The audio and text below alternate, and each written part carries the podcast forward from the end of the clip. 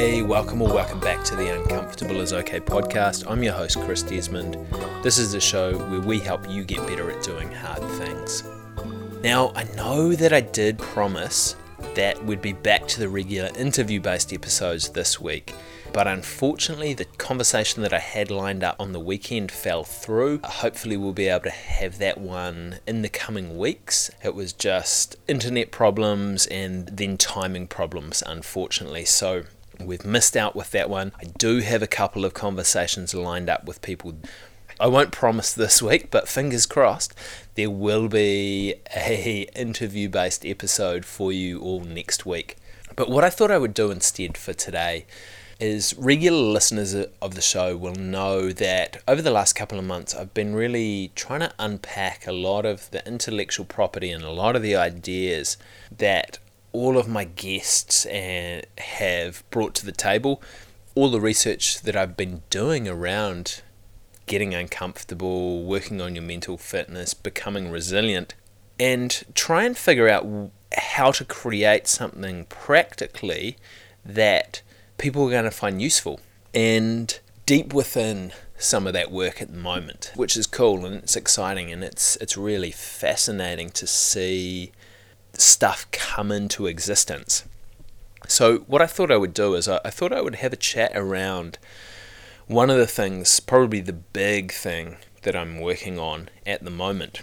And the big thing that I'm working on at the moment is a workshop. And to start with, it's, it's aimed at allied health professionals, so clinicians, so physiotherapists, podiatrists, occupational therapists, the list goes on. Could rattle off a whole lot more, but we'd be here for hours, and also I'm, I'm mind blanking a little bit. Aimed towards allied health clinicians to help them build resilience in their patients, so in the clients that are coming to see them.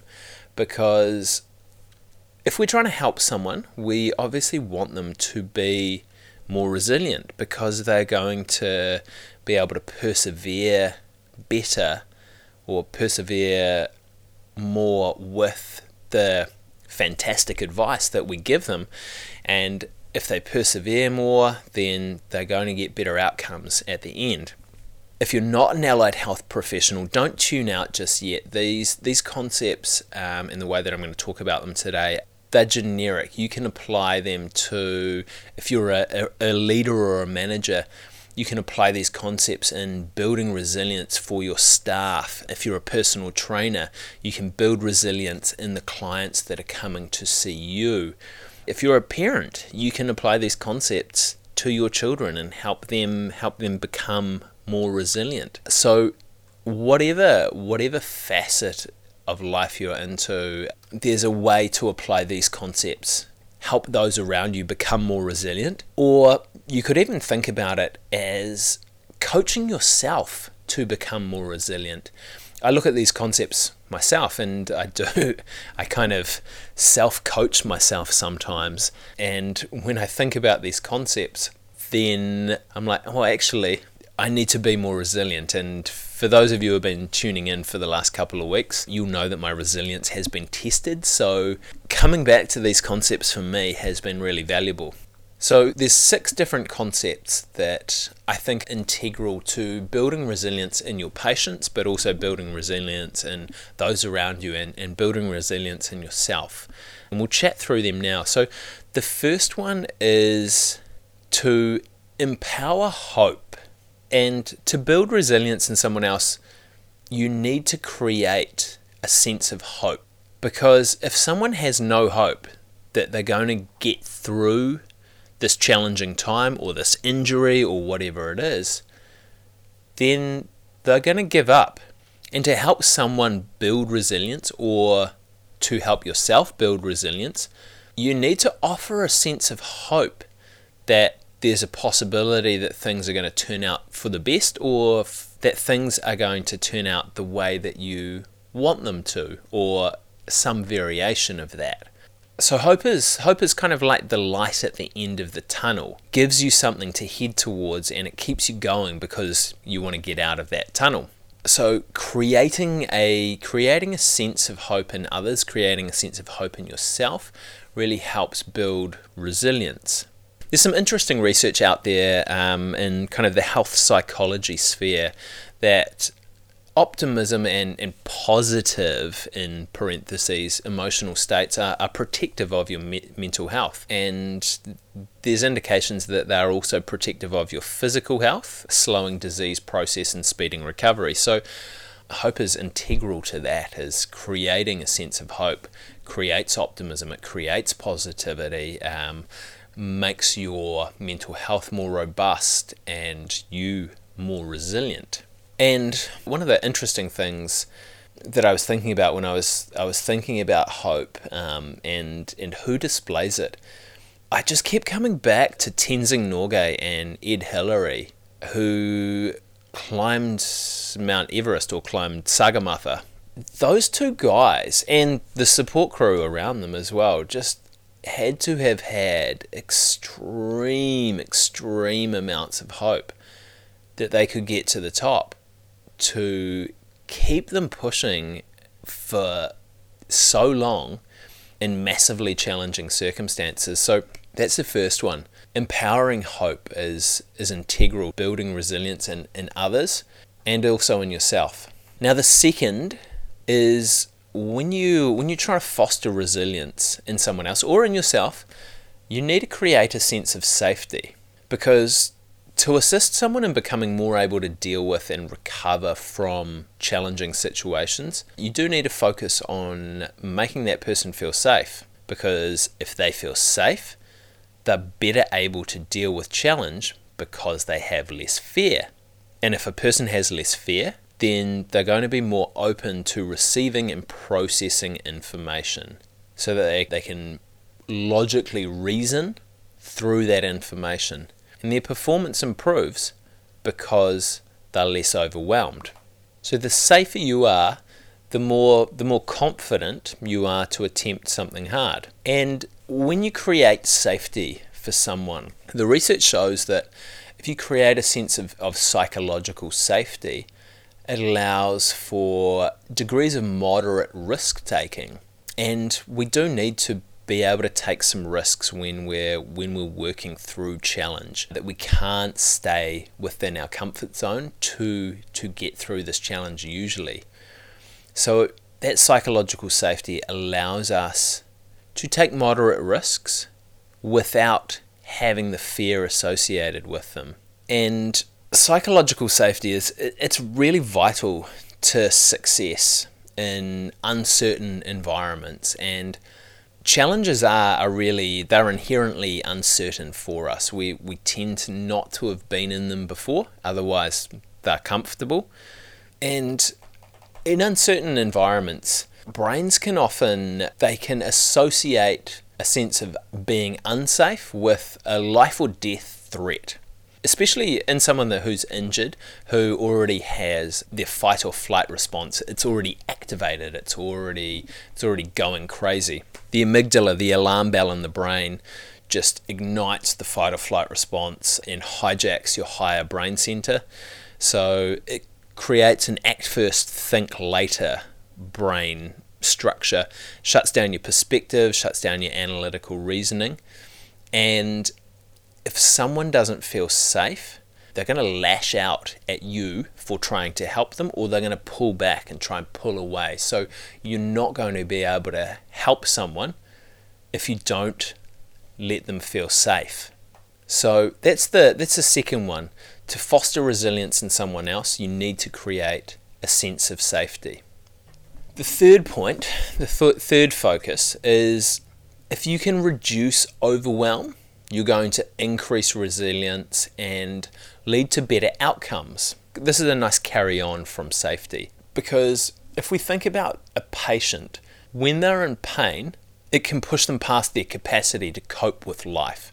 They become overwhelmed, and as a result, their ability to function productively across all areas of their life decreases. You'll see this in people at work as well, as if they become overwhelmed, then performance across the board starts to fail. Reducing the level of overwhelm increases the ability to be productive and thus the ability to perform the appropriate rehabilitation that we're targeting or the appropriate help that you're looking to give someone or yourself. And basically, if you can reduce overwhelm for someone, it's like taking some weights off the bar to allow that person to lift it more easily. And for those of you who have been listening to the to the podcast for a while, you'll know that I love the uh, the optimal anxiety curve or the Yerkes Dodson curve, where performance increases for a certain amount of anxiety, and then once you hit that tipping point, you you come over into overwhelm. Performance rapidly decreases. So if we can reduce the overwhelm, we're going to shift that curve back to the left which will allow performance to increase across all aspects of their life or your life if you're coaching yourself. And having a bit of a think about uh, reducing overwhelm. One of the stories that comes to mind for me on that is is Sir John Kirwan. Most Kiwis will be very familiar with Sir John. People that don't live in New Zealand, rugby playing nations, might have also heard of Sir John Kirwan. John Kirwan was an All Black. John Kirwan is a, is a mental health advocate who has struggled with depression and anxiety and uh, has written an amazing book called All Blacks Don't Cry. And I'm just I'm just reminded of all the work that he puts in into his daily and his weekly and his monthly and his yearly life to reduce that sense of overwhelm for himself so that he keeps himself mentally healthy so he doesn't become overwhelmed and he can perform better. So the third point is reducing overwhelm increases resilience and leads to better outcomes. The fourth point is building motivation. So, understanding your patient's motivations, understanding your staff motivations, understanding your, your own motivations, and incorporating them into the rehab process or the coaching process or the training process increases resilience. So, if we think about it in a patient context, fully understanding a patient's motivations or the reasons behind their goals is integral for building resilience. If we can fully understand a patient's motivations, then we can tailor a program using those motivations. And working on on those motivations also helps the patient understand their own motivations or your staff member or the person that you're coaching helps them understand their own motivations and when they have a clearer understanding of their motivation it increases their persistence and performance with the rehab program or how you're trying to help that person. So, spending some time really trying to build motivation and understand motivation, the way that I think about it is, is if you just give people generic advice, it's like throwing a piece of kindling on the fire. It'll burn hot and bright for a short amount of time if you can just kind of toss a little bit of YouTube motivation to them before it's gone. But if you can fully understand someone's motivation and use them to help shape a plan, it's like putting an old, real gnarly bit of timber on the fire. It's going to burn low and it's going to burn hot for a really long period of time. Overall, producing much more heat, producing a much better outcome in the long run. So it's not just about understanding someone's goals when you're building motivation. It's it's understanding why those goals are important as well. It's thinking, okay, this person wants to get back to running. Okay, why do they want to get back to running? Is it because they love running or is it because running they go running every week with their daughter and have a conversation for an hour? Is that what the is that their main driver behind getting back to, to running. And for people that really understand motivation across all aspects of the intrinsic, extrinsic, and, and social motivations, they display a lot higher level of persistence, performance, and productivity than people who don't have that same understanding or or just understand one area. So, the fourth point about building resilience is building motivation. Now, the fifth point is to build resilience, in someone else or in yourself, you need to create support for them implementing the advice that you give them. And again, the patient context the patients who have low levels of resilience are easily overwhelmed. If you don't focus on how to implement the advice that you give someone, then really they're just going to get overwhelmed and they're not going to complete it, they're not going to perform it. However, if you create a plan with them about when and how they're going to implement the advice that you give them, they're much, much, much more likely to do so. And if they can implement the advice that you give them, or if you can implement the advice that you give yourself, it's really going to help you recover or get through this challenging situation that you find yourself in. So one way of thinking about it is with implementation and lack of uh, of implementation advice. So it's like trying to get to the other side of a swamp. If you say to someone, "Cool, go to the other side of the swamp. I'll meet you there." Some people are going to be able to do it by themselves, but a lot of people are going to step into a hole along the way. Um, they'll wander off the track, and some are going to get sucked down, never to be seen again. But getting to the other side of the swamp is much easier and much more achievable if you've got a map that guides you each step of the way. And that's what supporting implementation is for people when they're trying to build resilience, when you're trying to get them through this challenging situation. My habit guru, James Clear, who I did a podcast with a while back, actually, almost a year ago, he quotes uh, a study by a habit researcher called Lally, and in it, she mentions that it takes anywhere from 18 to 254 days for people to form a new habit. So when we're giving them when we're giving people advice or when we're giving ourselves advice, why do we why do we automatically assume it's it's easy for someone to implement it? Because basically we're starting a new habit with them. Why should it not be difficult for this person that we're giving the advice to to implement it and perform the new task that we're giving giving them. Shouldn't we be the ones to support them in doing that? So as as clinicians, as managers, as parents, as coaches for ourselves, how can we help someone implement the amazing advice that we give them? And it's kind of like people that set New Year's resolutions, and I'm sure that we've all done this in the past, is you set a New Year's resolution and it falls by the wayside after a few weeks because you've said, ah, I want to do this. And you get all excited about it and you do it for a little while and then it, it goes by the wayside. But some of you also might have set a New Year's resolution and then you might have created a plan about how you're going to implement the steps to to generate that resolution. And those those times that you set the resolution and you generate a plan and then you follow along with the plan, more or less, you're much more likely to get to the other side of that challenge. You're much more likely to build resilience in yourself, create a new habit.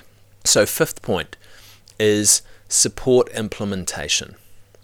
Now, the sixth point, and probably the most important point, I think, out of all of these is when we deploy empathy, it helps build resilience in others. So if we're empathetic to someone, it builds resilience in them. If we're empathetic towards ourselves, it builds resilience in ourselves. So if we can deploy empathy to someone else, it helps them feel understood. That person feels like we're like them and they feel more supported to get through this challenging time. With that extra support, they become more resilient.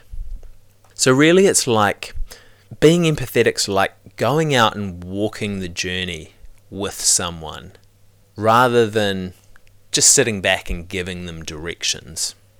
And there's a lot of interesting work around around empathy and actually using empathy from a from a tactical perspective ideally you really you do kind of want to care about someone and care about the journey that they're going on and the, the outcome that they're going to get but with tactical empathy having the ability to understand that people have different beliefs and come from different backgrounds to ourselves and being able to adopt that person's perspective and see the problems from their perspective has a really pragmatic value.